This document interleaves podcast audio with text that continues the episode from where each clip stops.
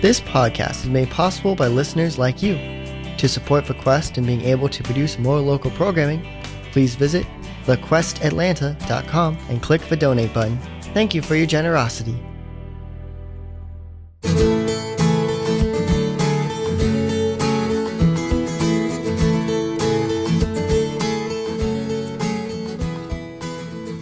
Afternoon, everyone. You're listening to Heaven's Light from the studio of your Atlanta Catholic radio station, AM 1160 The Quest. I'm Steph Ike, and I'm joined today in the studio by Jack Tyson. Rachel Miller is producing the show, and on the phone, we have our Father Jim Blount with us from the Society of Our Lady of the Most Holy Trinity. And we just finished our three day spring pledge drive last week where we take calls for your support to keep the station running and growing. And if you love Heaven's Light and the other great shows on this network and want to help us maintain the station, perhaps you might uh, feel like this might be just the right time. Is this show Heaven's Light and now in its second year an inspiration to you? If so, please consider going to thequestatlanta.com and click the donate button to support the great work at this station, including this show. You know, we're 100% listener supported and uh, we rely on those um, those donations uh, to stay on the air, but also for your prayer. So thank you for your prayer support as well. And remember, if you miss any episodes with Father Jim, they're available to listen to at thequestatlanta.com or on our Quest Atlanta app under Programs and Local. And this hour, we're going to be talking about today's scripture as well as St. Joseph and Eucharistic adoration. Welcome, Father Jim. We're happy to have you today. Thank you, Stephanie and Jack and Rachel and good listeners. It's good to be here with you. Thanks be to God. Thanks yes. be to God. Father, I missed the last uh, live episode, and uh, I, I, knew a couple of weeks in advance I wasn't going to be able to make it. And uh, I try to listen when I miss, you know, when I'm not here and because yeah. uh, I, you know, sitting at my desk, I can I can do that over an earpiece and, and all that, but I couldn't do it. I, just, I I caught like a minute, and Steph sends me a text and said, "Did you hear today's show?" And I said, "No, I only heard like a minute of it." She goes, "You have to listen to the last six minutes." And so I wanted to thank you for the uh, birthday shout out you gave me that day. but I sent Steph a, a, note back. I said, Well, that's no fair because now I have to keep working through all these sniffles that you created. So thank you. You're welcome. You're welcome. Charity, it's, uh, that's, might say, the heartbeat of the church, our, our love for each other and the love of Christ coming through us. We really really the church and the world, we have to get back to this this place of appreciating one another. Mm-hmm. That there's something beautiful, good, and even great in everyone, in everyone, and to begin looking for Jesus in all of our neighbors and in the homeless as well. So it's a joy. It's a joy, you know, to praise you, Jack, and Stephanie and Rachel, to see the goodness of God in each person, and to celebrate that. Not only it builds up you know the the person in front of you, but it also gives us joy when we give others. You know, we might say their their due. We praise them for being God's handiwork and being faithful to that. We ourselves increase in virtue. Whatever you praise becomes part of you. Isn't that interesting? Whatever mm-hmm. you praise. If we praise what is sinful and what is evil, we think about it, talk about it, in effect praise it. We start taking on the characteristics of that evil but if we praise what is good and holy and true and just, it starts becoming part of us.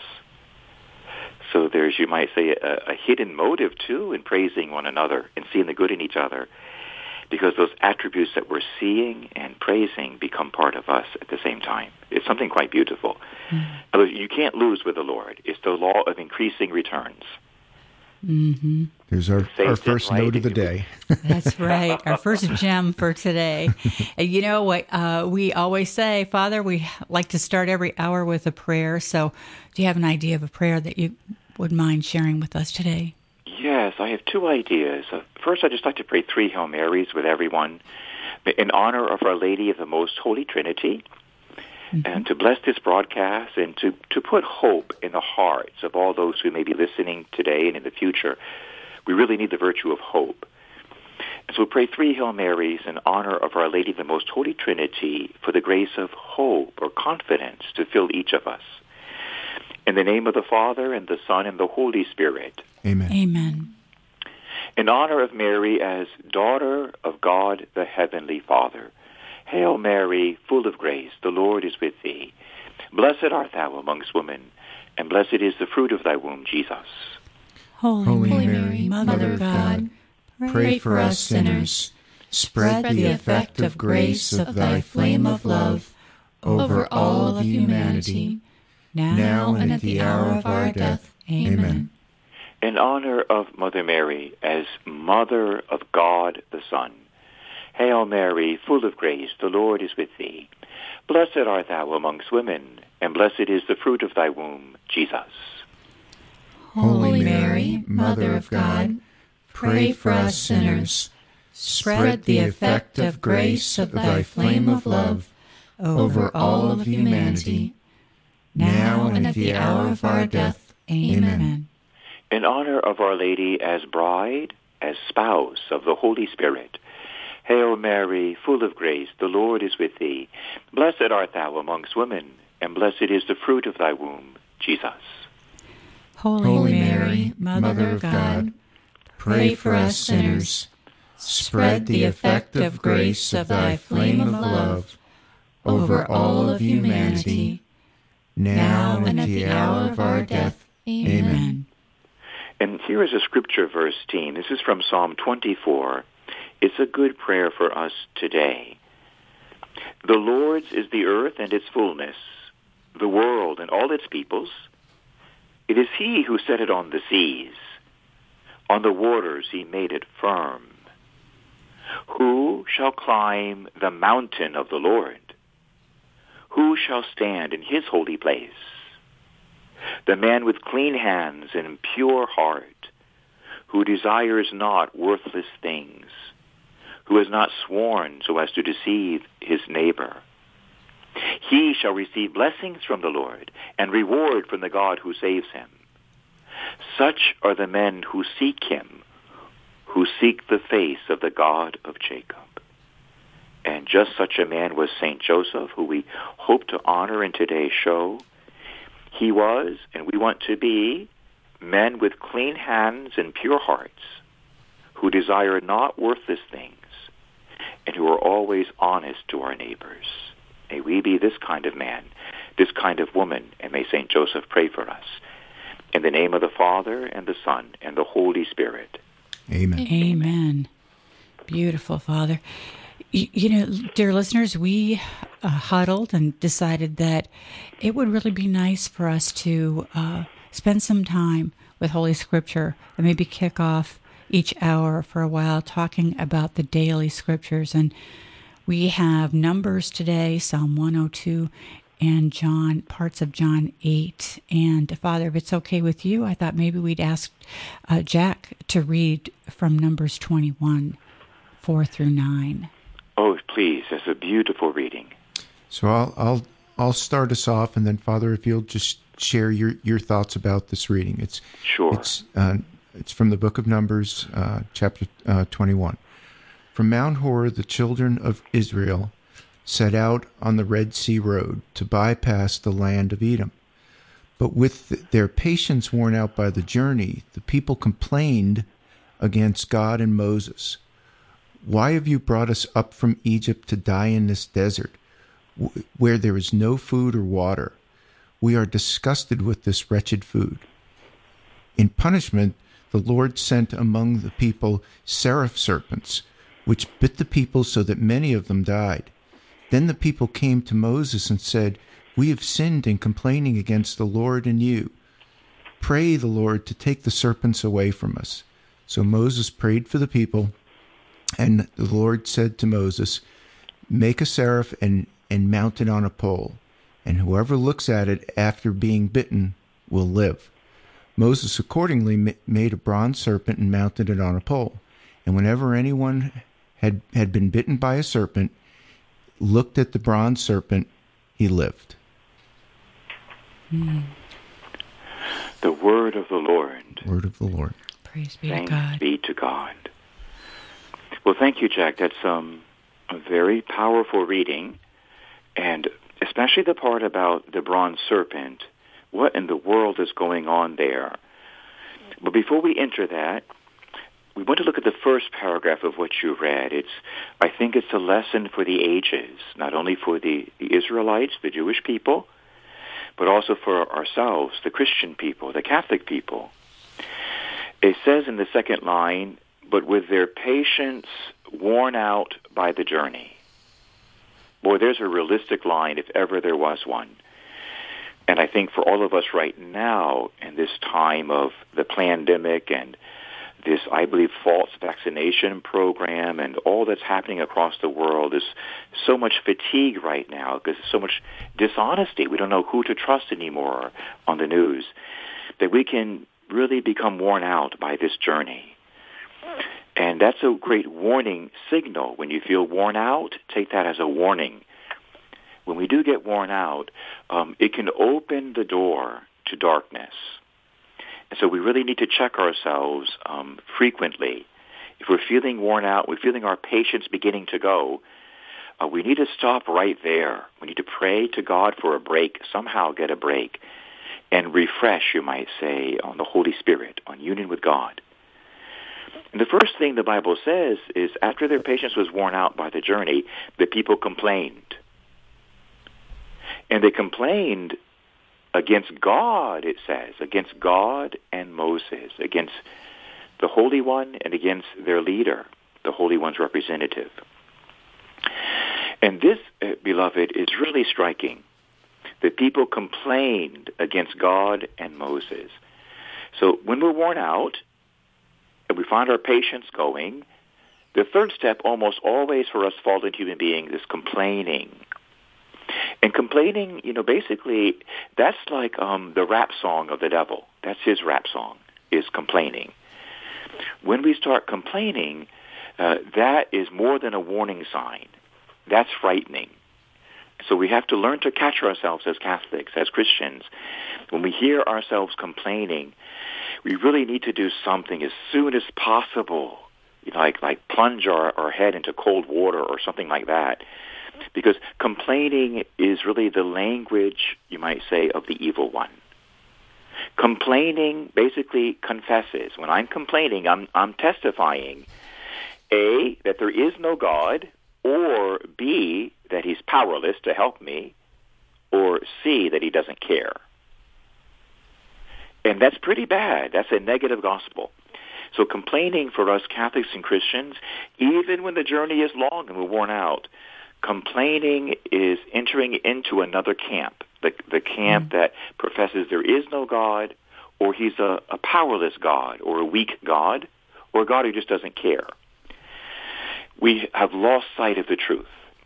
So there's a very important lesson for our practical day-to-day life here. As soon as you and I find ourselves complaining, we need to do a reality check. We need to stop right then and there because we've taken our eyes off the prize. We've taken our eyes off of heaven and off of Jesus. We're not seeing things correctly. And how important is this? Well, it's so important that this reading says in the next paragraph, in punishment for all this complaining, the Lord sent among the people seraph serpents, you know, deadly snakes, which bit the people so that many of them died. So God takes our complaints rather seriously. Mm-hmm.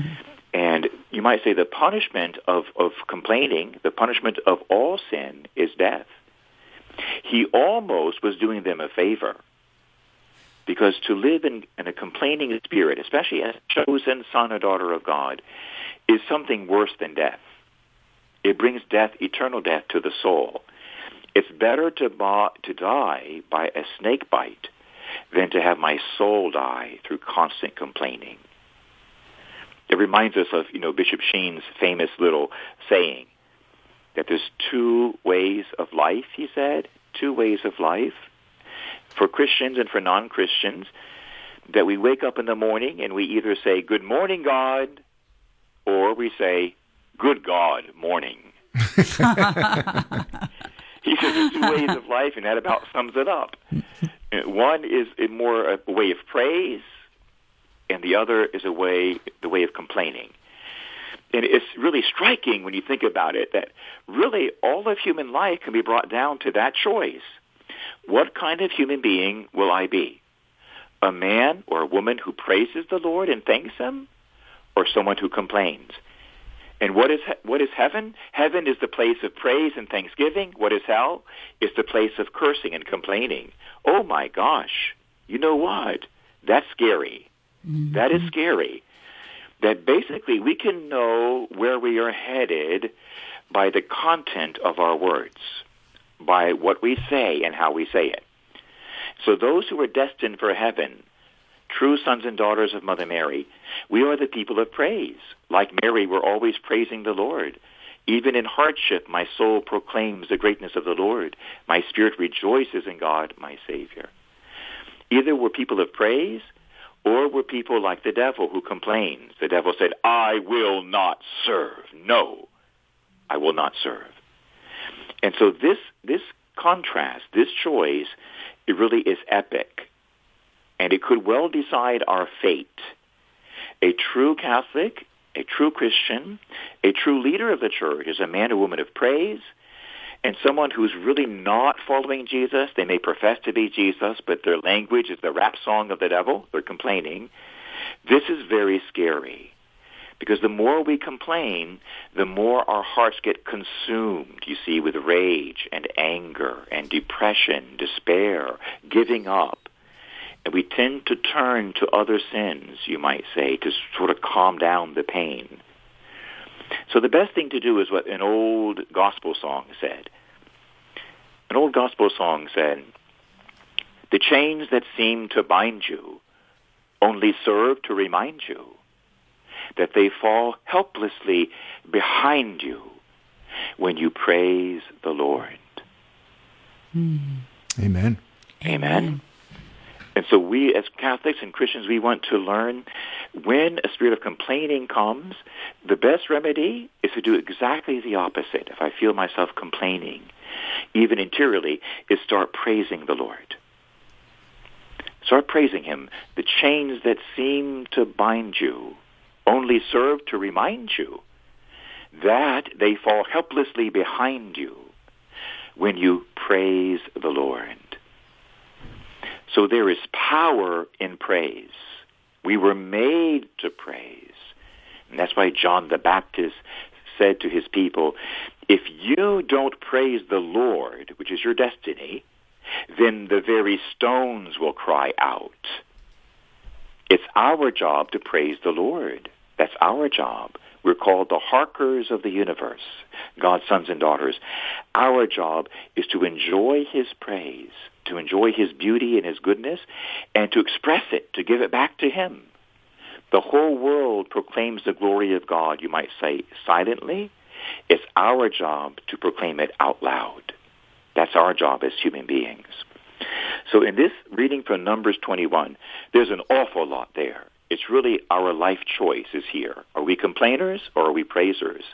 Isn't that interesting? Does that make sense, team, at all? Makes sense. I'd buy the CD right now. I mean, is, these were great, great thoughts. I was just thinking about how many people are changing their attitudes right now. I mean, lot, lots of people out there rethinking some ways that they may have woke up this morning with different thoughts, and, and you've put a different perspective on it. Well, and and you, you know, we we want to be around people who are, you know, praising other people and praising God and, you know, being around people who are constantly complaining, it, it just becomes a drag, right? Everything yeah. starts to, to go down. It reminds me of the scene in the movie uh, Moonstruck from way back when.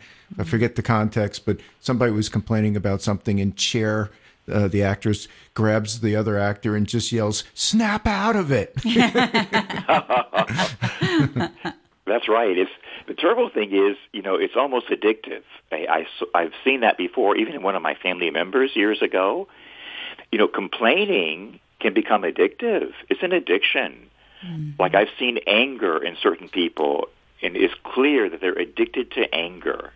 Hmm. That they get angry over the slightest thing with almost no rationality behind it, because science tells us that certain chemicals are released in our bloodstream when we get angry, and it gives like a slight high for a moment.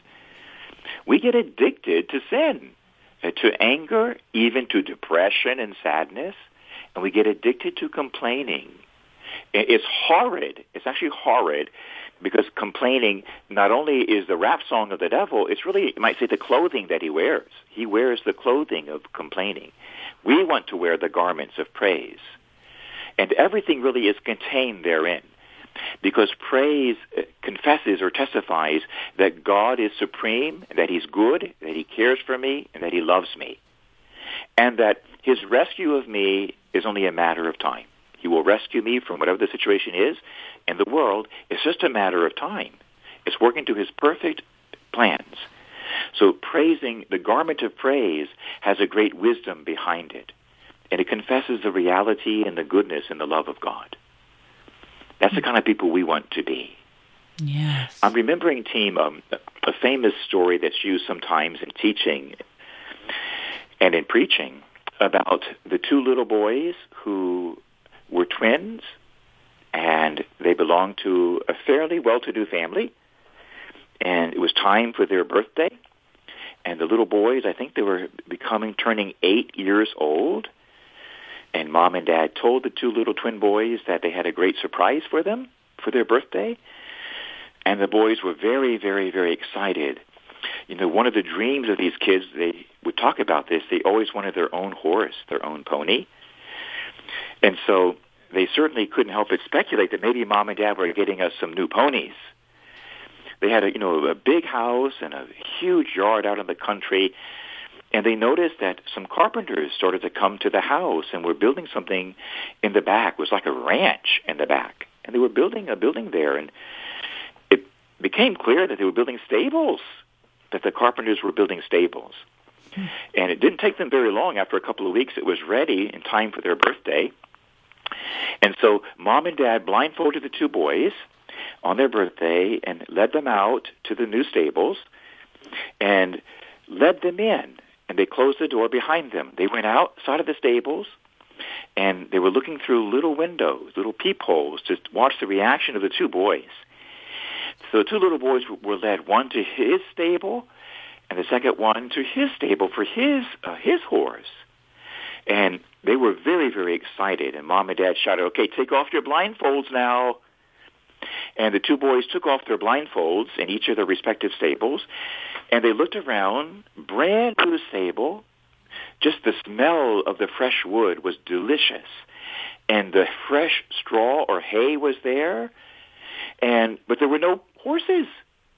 There was stables and there was straw. And the only thing they would see was some, there was some horse poop there some horse poop scattered around generously on the new hay. And the two boys, they took off their blindfolds and they looked. And the first little boy, he saw the stable, he saw the straw, and he saw the horse poop, and he began to curse. Eight years old. and he began to curse and to shout and complain and kick. And he got really angry at his mom and dad. They couldn't he couldn't see them. They were outside peeping through a little peephole. And mom and dad looked at each other because their son was angry like a grown man, or it's like an immature grown man. He was angry and cursing and kicking and said, How dare they fool me like this? How dare they? Who do they think they are? No horse, no pony, just poop. And he was angry.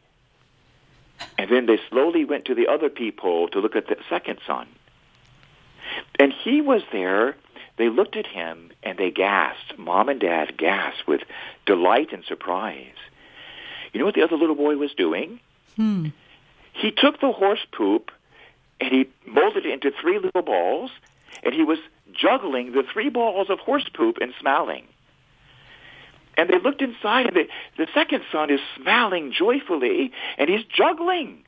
He's juggling the horse poop in little balls and they can't believe what they're seeing. Utterly, completely different.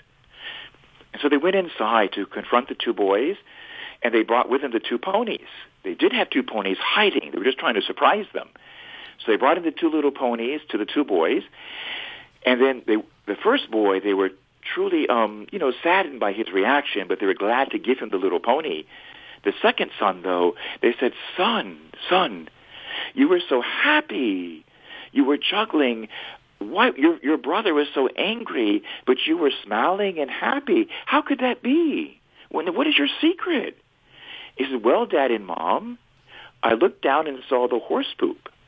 And I thought, well, where there's horse poop, there's got to be a pony somewhere. Smart kid. Smart kid, eh? yeah. And so you see, there's a lesson there. Next time life gives you horse poop, start juggling.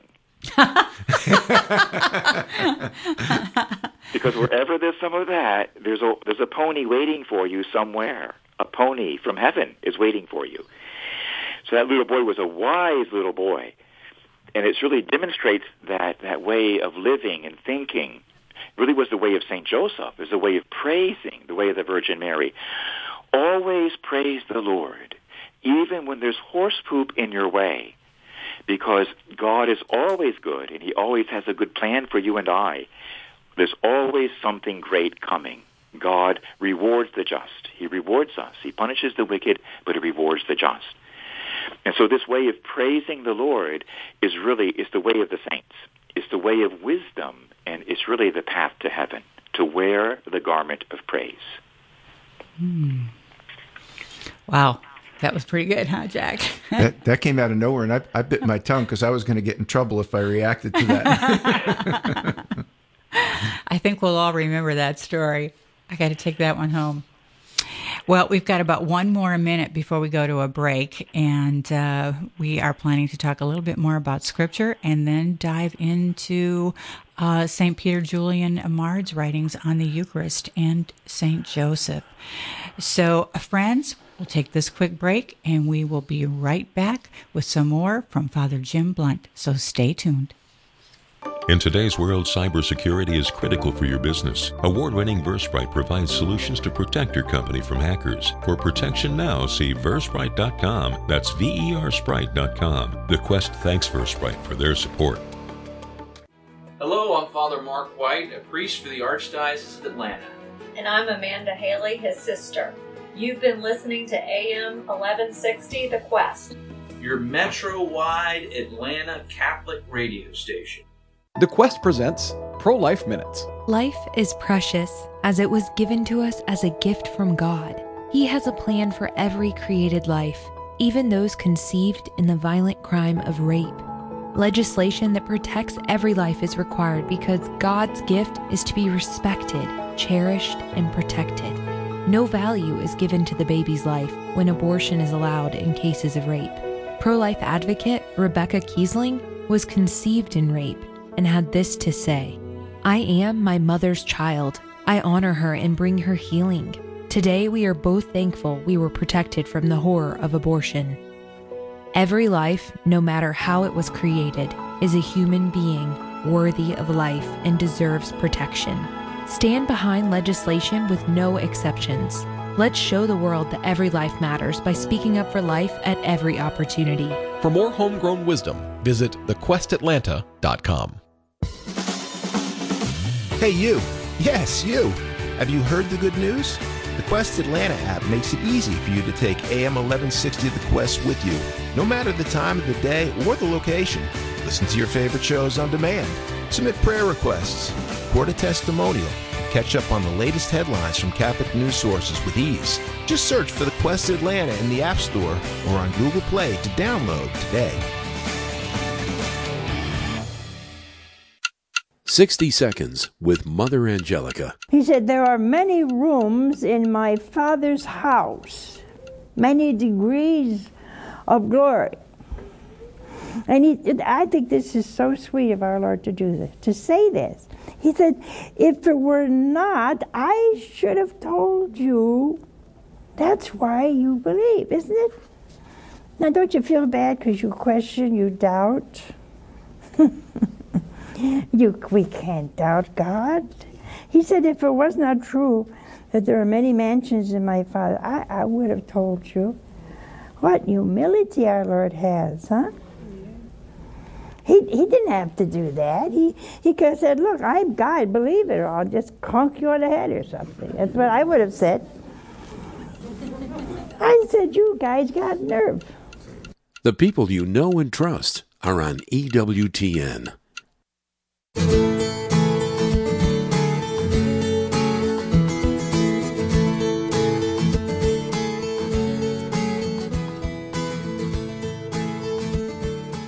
Welcome back, everyone. If you are just joining us, we are broadcasting live from the AM 1160 The Quest studio this hour. I'm Steph and I'm joined in studio by Jack Tyson and Rachel Miller at the board.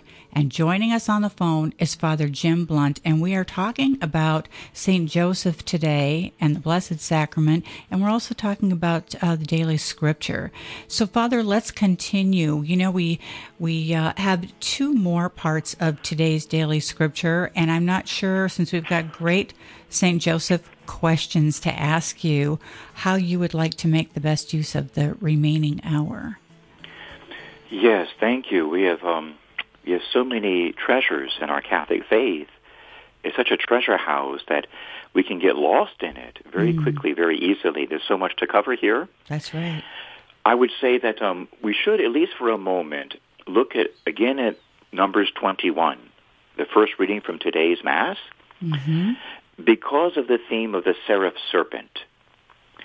And just to cover that, because it's really one of the greatest, um, you say, prophetic, creative geniuses of God. That the Lord was prophesying. He was slowly but surely leading us, his people, to an understanding of Calvary, of what was about to happen with his own son. And so just in a nutshell, we see here in the first reading that the people of Israel complained, which is actually a much graver sin than we realize. It's a very grave sin because it confesses really atheism. It's, con- it's a confession of atheism is what it is, practical atheism.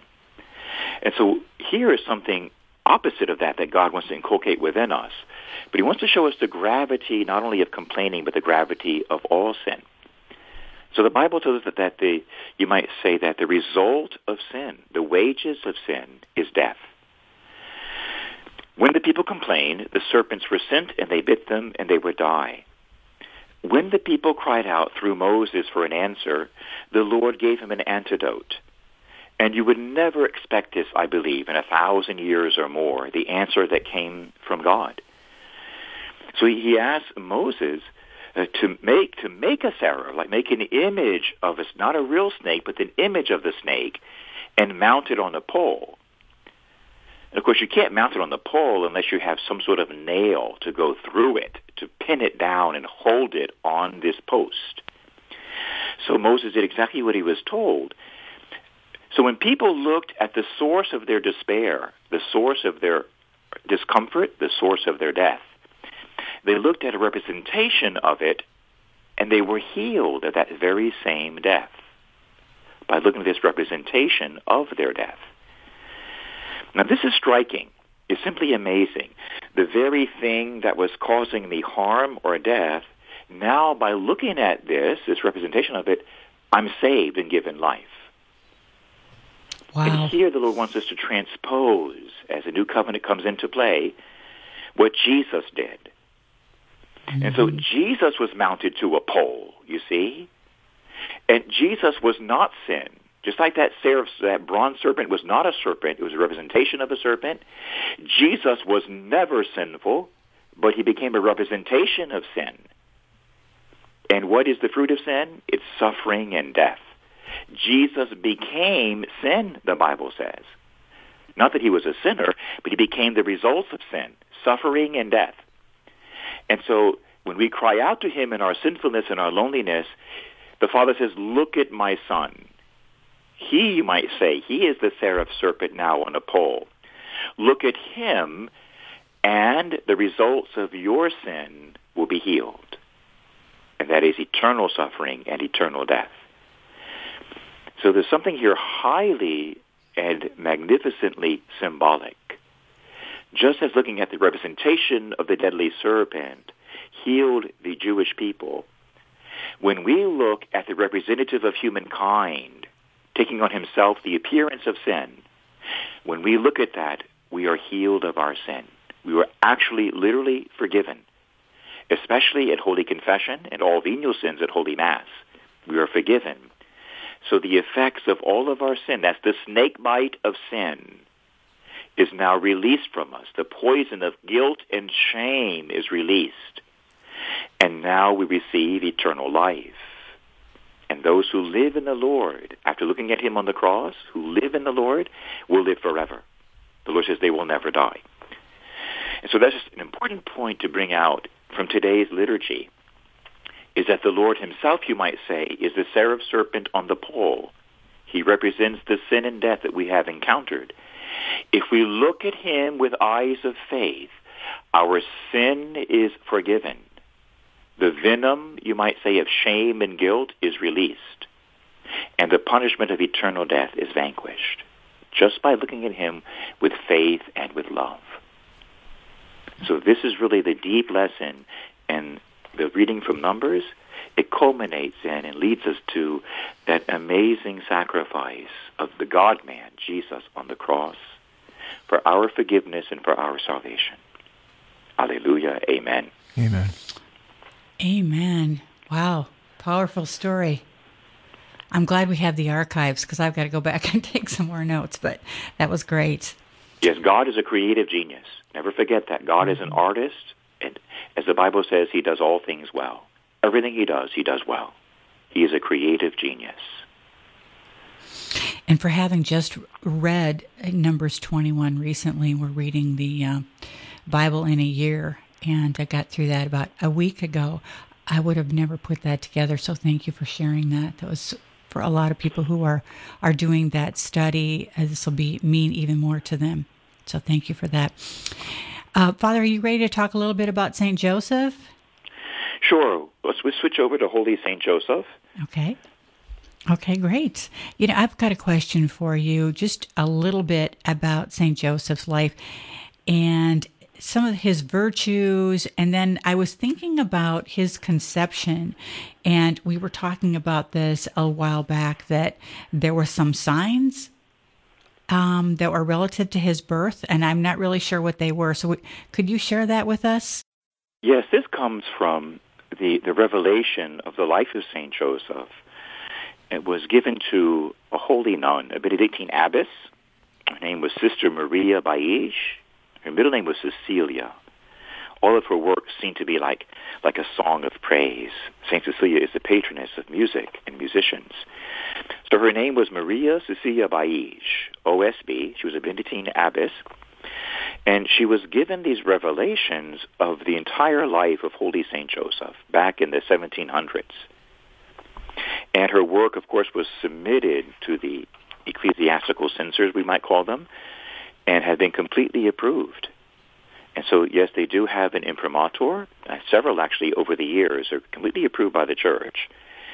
And when God gives us private revelation, I think the best attitude for us as priests and people is to treasure them, and never to look askance at them. God gave us public revelation, and he gave us private revelation. They both come from him. And anything that comes from God is holy and good and should be treasured. So this holy work was given to Sister Maria Cecilia Baij back in the 1700s, and it's almost like a treasure that's been hidden for our time. And in it, she describes his life and his death, but his the beginning of his life is something extraordinary. This is a, a very common theme in Scripture and, and scholastic philosophy. Is the beginnings of things are very important. What God does in the beginning. In the beginning was the Word, the Bible says, and the Word was with God, and the Word was God. Only God can even create a beginning. There would be no beginnings without God. He is the eternal beginning without beginning. So everything that has a beginning has its source in God. He creates everything. When he's doing a special or exalted work, he'll surround that work with special signs. And so we celebrate that in a special way, right, in December at Christmas time, when the Father is sending his Son to be incarnate in the womb of the Virgin Mary. And there were so many successive signs about that. And one of the most beautiful, of course, would be the star that led the Magi across the, across the, you might say, the, the known world at the time to find the newborn King of the Jews, who they understood would also be, by the way, not just the King of the Jews. They understood a Messiah was coming. Even people in the Orient understood a Messiah would be coming from the Jewish people who would rule and save the world. Bishop Sheen points this out in his Life of Christ, his marvelous book on the life of Christ, that you know other peoples, not just our holy Jewish brothers and sisters, there were countries and cultures all over the world who were expecting the Lord Jesus Christ. They were expecting a Messiah to come from the Jewish people. Isn't that amazing? Mm-hmm. We don't hear about that, but that's actually true. It's recorded in the annals of history. And so when the three wise men came, they were really following after prophecies from their own culture that the newborn king of the Jews would be the Messiah, the anointed one for the whole world. Of course, another sign would be the shepherds seeing this tremendous uh, manifestation of angels the very night that our Lord was born. So when God is doing a new beginning, he usually accompanies his work with special signs. And blessed are those who have eyes to see and ears to hear when God gives you and I a sign. He did the same thing, of course, with Holy Joseph. And it's really quite beautiful. It's, I would say, simple and yet profound. But Joseph's parents, they, they were actually sterile. They had no children. And the, the sacred writer says the reason for that was is that God wanted his holy parents to pray. And he wanted the child he was going to give them to be the fruit of much holy prayer.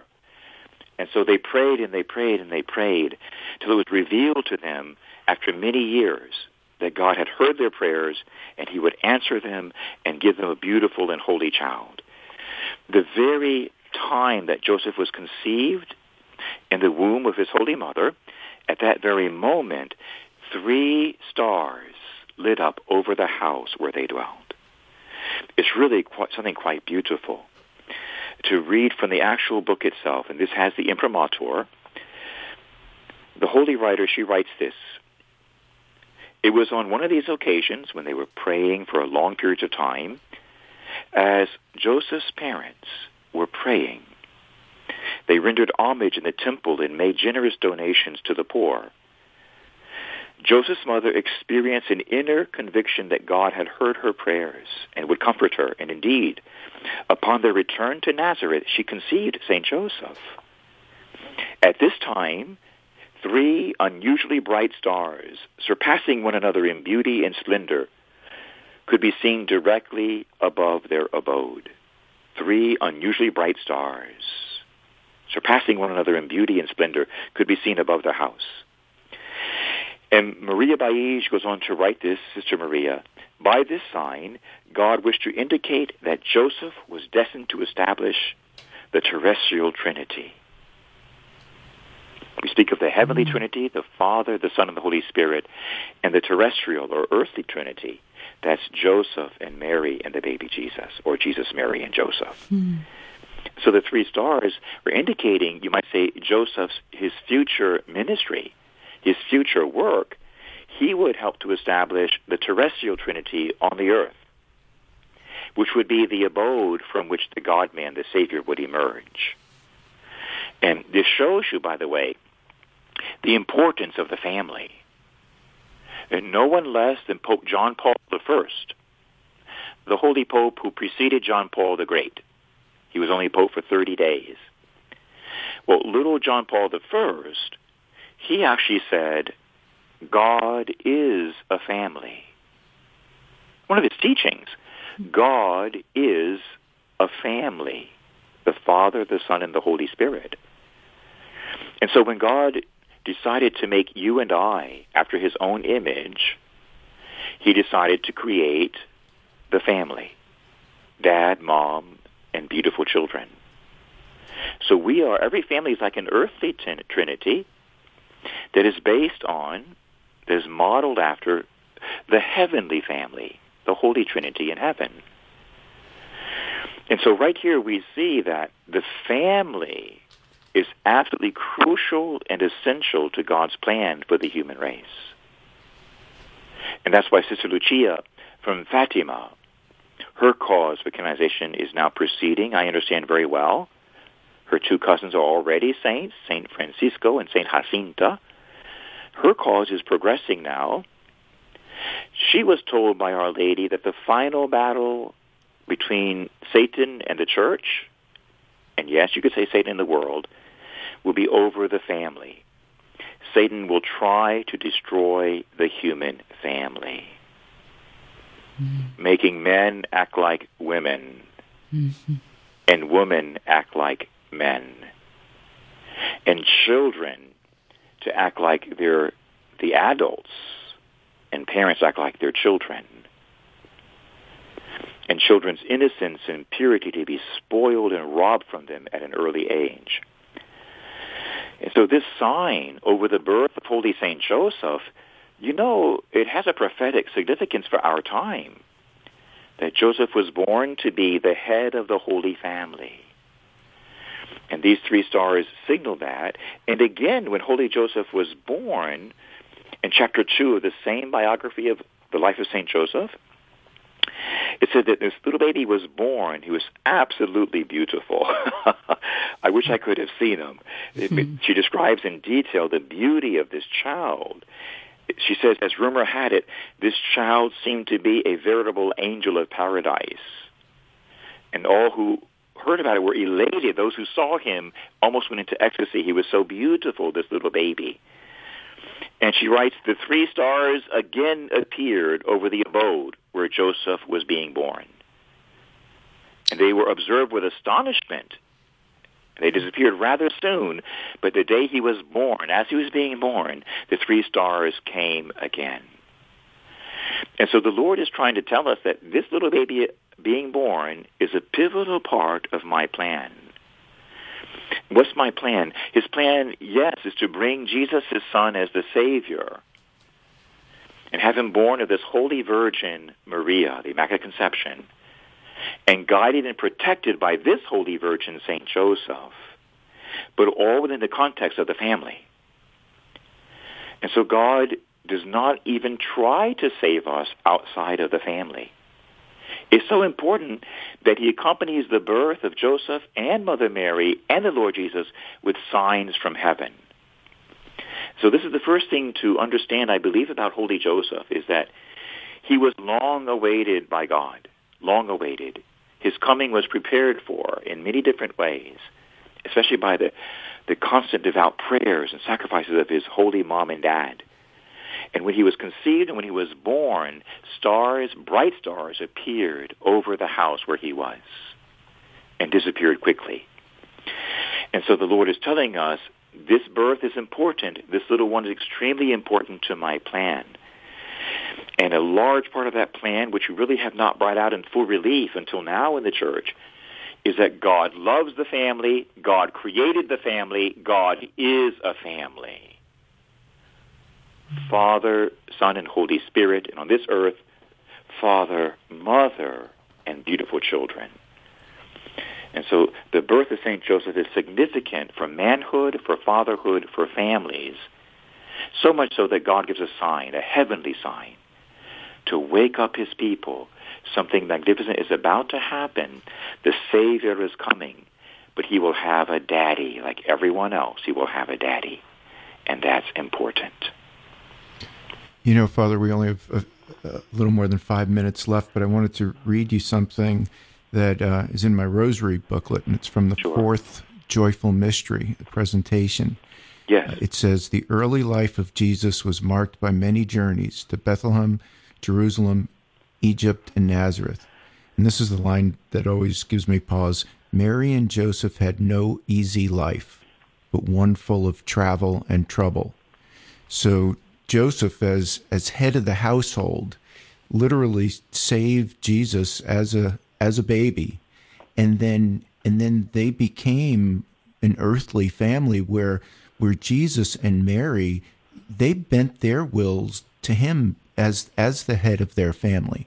Can you talk about that family dynamic in terms of our own human families? Yes, um, you know, uh, we have a problem today in our culture. I mean, we're basically run by mass media and God only knows who runs the mass media. But they're promulgating a false gospel.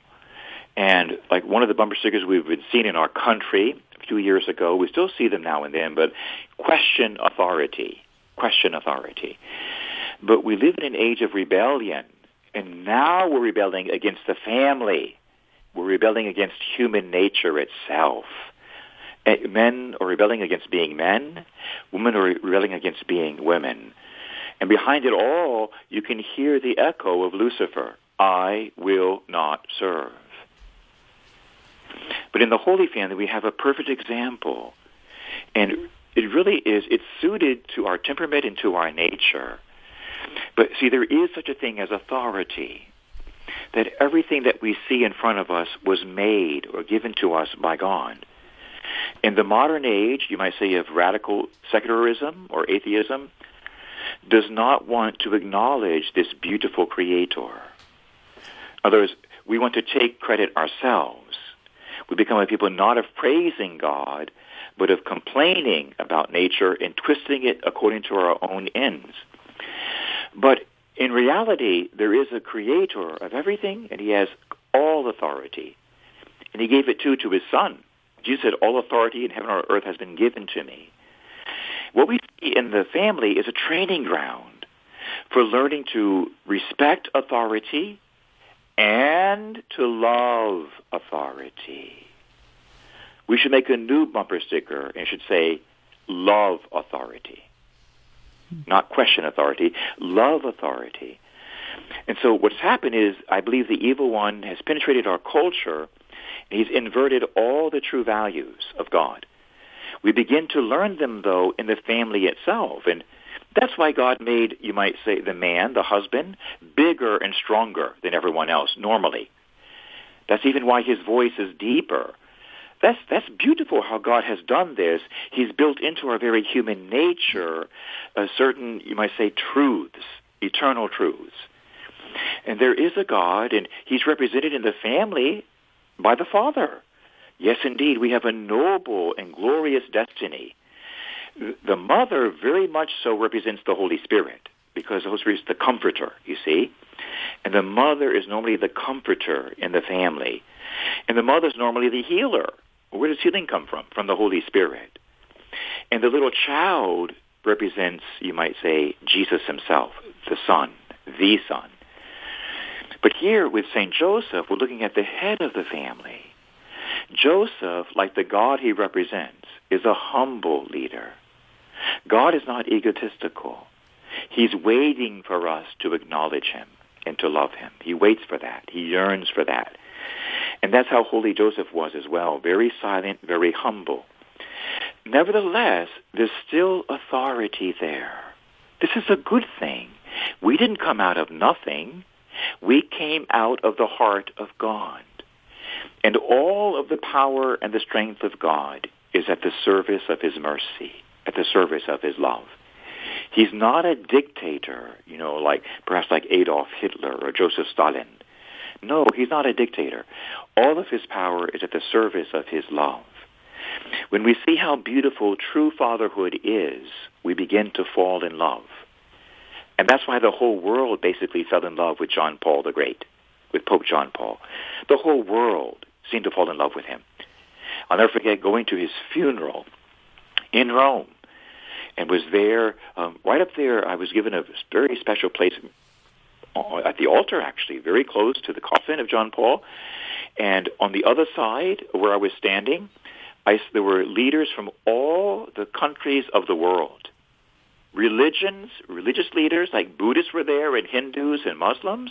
It was stunning to be there. On my side were all like the Catholic cardinals and bishops and monsignors and uh, the whole universal church.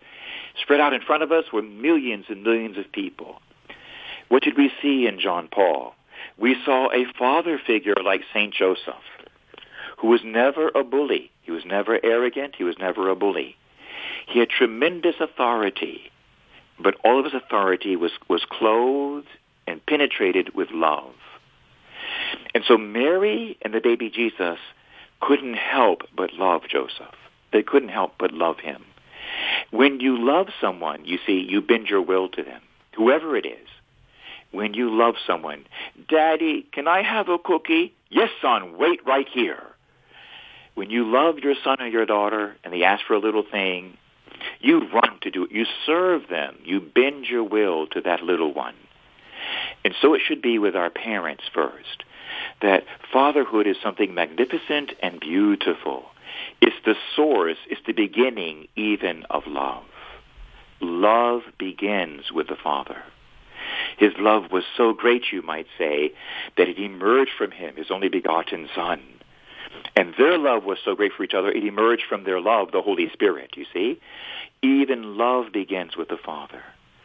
And so St. Joseph, he's now being called to come to the forefront of the Holy Catholic Church. St. Teresa of Avila and other saints prophesied that towards the end of time, Holy Joseph will be raised up by God himself to now assume his proper place in the church. Look how humble he has been for 2,000 years, hiding and humble. He has authority.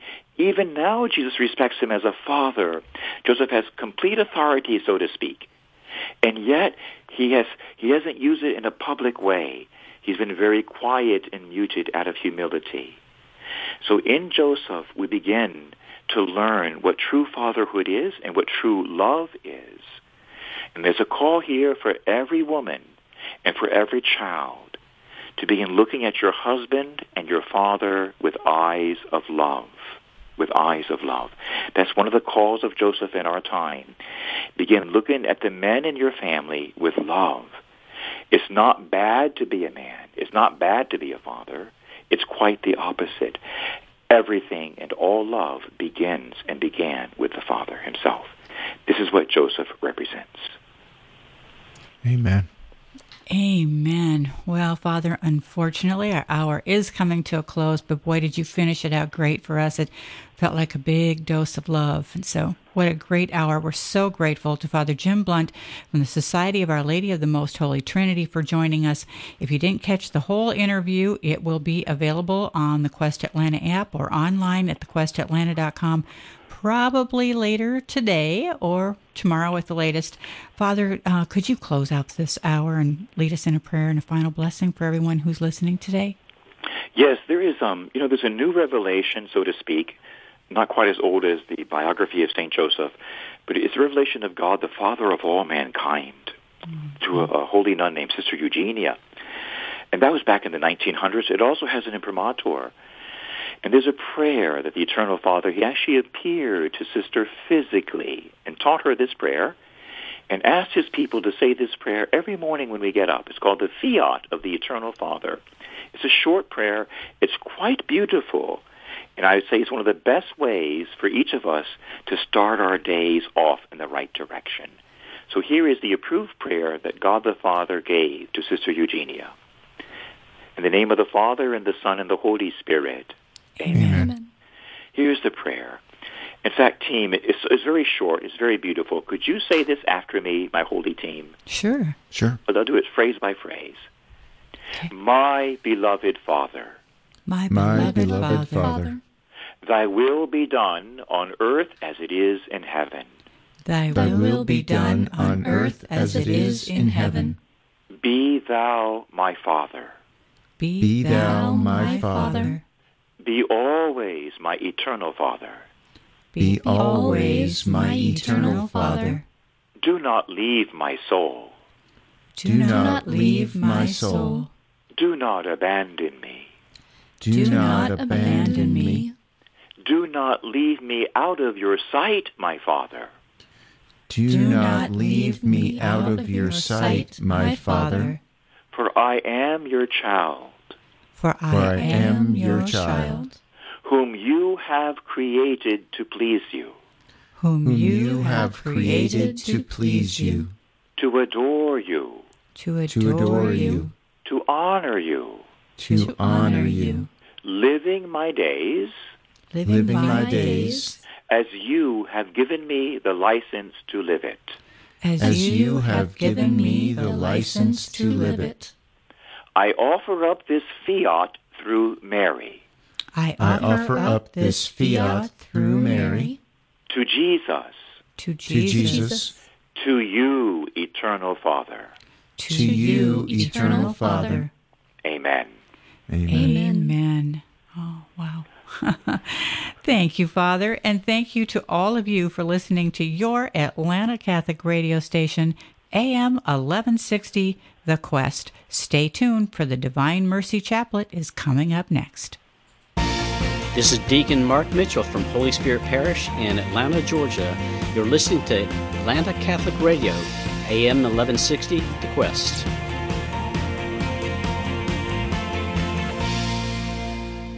Pregnancy Aid Clinic, a Catholic pregnancy resource center, serves women in metro Atlanta with free medical services, parenting classes, baby supplies, and more, providing options and tools families need to choose life. For information or to help a family in need, visit pregnancyaidclinic.com.